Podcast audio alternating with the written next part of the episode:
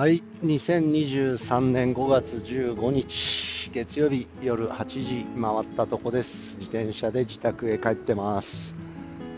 えー今日はですね、いい子は悪い子というか、悪い子はいい子というか、まあ、逆説的な話ですけれども、いわゆる一般的にいい子、まあ、性格的にいい子、あるいは性格的に優しい子は、バスケットボールプレーヤーとしては悪いプレーヤーだっていうことですよね。逆に性格が悪いとか、あ優しくない、攻撃的であるとかですね、そういったプレーヤーの方が、バスケットボールプレーヤーとしてはいいプレーヤーだったりするっていう、この、なんていうんですかね、オン・ザ・コートでのプレイヤーとしての特質と、それから、まあ、一人間としての特質、これがなかなか、えーイコールじゃないっていうか、イコールでないから逆なんですよね。全く逆なので、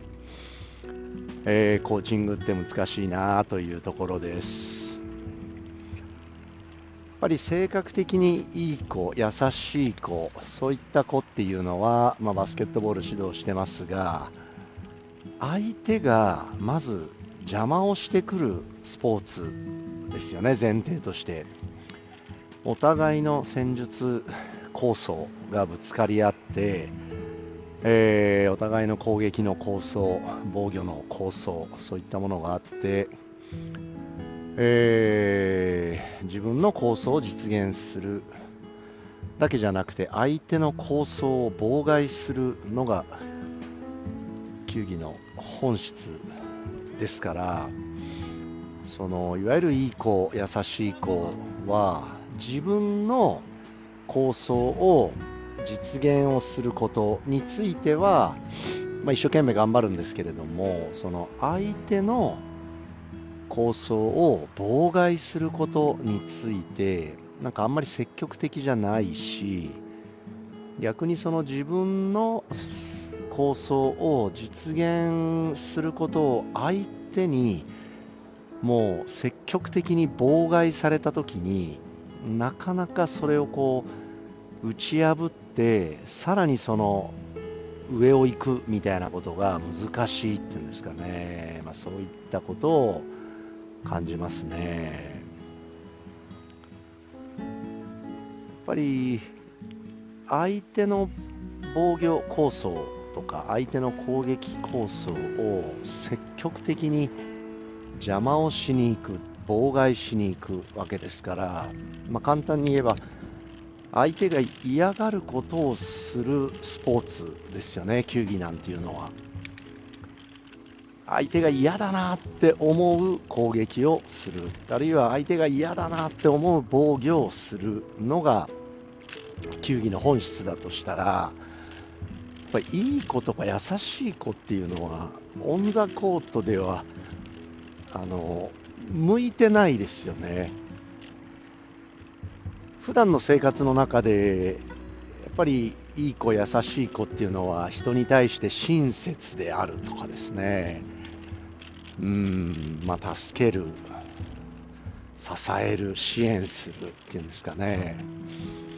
積極的に嫌がらせしないですよね当然。うん。でもコートではそれをやんない限りいいプレイヤーではないんですよね。どう考えたらいいんでしょうね、スポーツを通じて人間がこう成長するっていうことは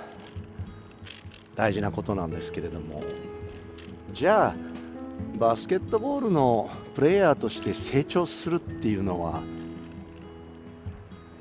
いい子でなくなることなのかなって思っちゃいますよね。いや、それはオン・ザ・コートとオフ・ザ・コートをちゃんと分けたらいいだろうっていうことなのかもしれないんだけれども、なかなかその表変する子って少ないですよね。たまにいるんですよね。あの、普段はおっとりしてるんだけど、あのいざコートの中に入ると別人で獣みたいになるみたいなのはいますけれども大体普段とオン・ザ・コートやっぱり似てますよねオフ・ザ・コートとオン・ザ・コートがうんだから球技のトップアスリートって特に相手とこう対峙して戦うスポーツのトップアスリートっていうのは悪い子なんじゃないですかね。そういう子の方が生き残りやすいですよね。相手を邪魔する相手を妨害する相手を嫌がらせることで、えー、チームのパフォーマンスを最大化していくわけですから。当然意地悪な人間の方がいい成果出ますよね。まあ、対相手ということから考えたら、今みたいな、やはり性格的にどっか歪んでるぐらいの方がいいですよね。ただ、対味方っていうんですかね、チームで一つの成果を出していかなきゃいけないわけですから、あのめちゃくちゃな正確な人間ばっかり集まったら、今度はチームにならないですよね。味方のために、えー、なんていうんですかね、献身的にプレーをするっていうんですかね、味方を助ける、支える、そういったことは必要なわけですから、いいチームにはなるんですよね、いい子が集まると。ただ、それが強いチームかと言われるとそうじゃないので、ここが、なんていうんですかね、まあ、女子のチームを縁があってずっと30年ぐらい、えー、指導してますけれども、とても悩むところですね、コーチとして。うんなんか問題があるっていうぐらいのこの方がオン・ザ・コートのパフォーマンス自体はいいんですよね。外して。で、えー、やっぱいい子だなっていう子は、やっぱりプレイヤーとして、まあ、例えて言うならば喧嘩ができないっていうんですかね、あるいは先に殴りかかれないっていうんですかね、殴り殴られたら殴り返すみたいな、どちらかというとこう自衛隊みたいな感じですけど、自分から先制攻撃しないタイプっていうんですかね。うん、だから先手が取りづらいですよね。先にやられちゃうので、やられたら反撃するよっていう姿勢はとても平和的でいいんですけれども、自分からやっつけに行ってないので平和的なんですけれども、そのスポーツというのはやっぱりルールの中で許されるものは何使ってでもいいので、えー、自分たちの成果が最大になるように相手を嫌がらせて嫌がらせて邪魔して邪魔してそして自分たちの成果を出していくっていうね。因果なスポーツですね球技って。うん。だって人を騙す種目ですよね。もう見るからに今からシュート打つぞっていうことをしたら当然相手はそれをあシュートだって分かるからブロックしてきますよね、叩かれちゃいますよね。なんかシュート打つんだか打たないんだか分かんない状態でパッと打ってみたりとか、あたかもシュート打つぞって見せかけておいて実は打たなかったりとか。相手を騙すのがいいプレイヤーですから日常の生活とは反対の行動思考と行動ですよね。うん、まあ、この表現がいいかどうか分かりませんけれども結婚したら大変なタイプの方がバスケットうまいんじゃないですかね。なんか言葉がとてもおかしなことになってますけど。うん。からまあ大学女子というカテゴリーをずっと、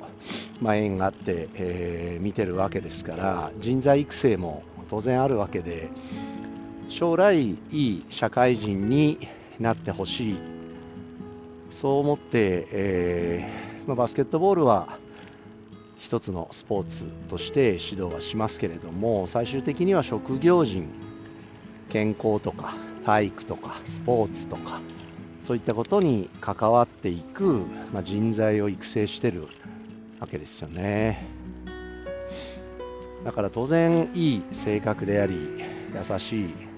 性格でありっていうことは大切にするんだけれどもオン・ザ・コートだけはかなぐり捨ててほしいですね。本当になんか別人格になってほしいですねそこだけは。でもこれを殴って蹴ってやる時代でもないし自ら自分のその人格が変わったんじゃないかっていう人格変換スイッチを自分で押せるような、まあ、そんなタイプを実現できたら人間的にもいいしプレイヤーとしてもいいしみたいになるんですかね。うん。いやらしいプレイヤーいますよね。くっそやられたみたいな。そういう子が普段どうなんでしょうね。とてもいい子なんですかね。それとも普段からやっぱりいやあいつなあみたいな感じなのか。うん。まあ、敵のチームの学生と深く、えー、付き合ったりすることがないので本当のところはどうなのか分かりませんが自分のところにいる学生プレイヤーを見てて思うことはやはりいい性格優しい性格、まあ、そういった学生をコートの中で戦わせること先手を取らせること相手を騙すこと相手を邪魔すること、まあ、それを教えるのが教えるというかそれがスポーツとして価値が高いことだっていうことを伝えることがうん難しいけどやんなきゃいけないことというかうんそうしないと結果的にやっぱりチームのパフォーマンス上がってこないですからね。うん悪い子スイッチを入れるみたいな。やる気スイッチじゃなくて悪い子スイッチを入れるような何かそういった具体的な設定方法ないですかね。うん本当考えちゃいます。これ聞いてる人いろんな立場の人いますけれども球技をオン・ザ・コートで、えー、プレーするプレーヤー相手と対峙して相手を邪魔し相手を騙し、ね、でも味方と協力をして成果を出していくアスリート。どういう人がいいんですかね。本当に考えちゃいます。今日は以上です。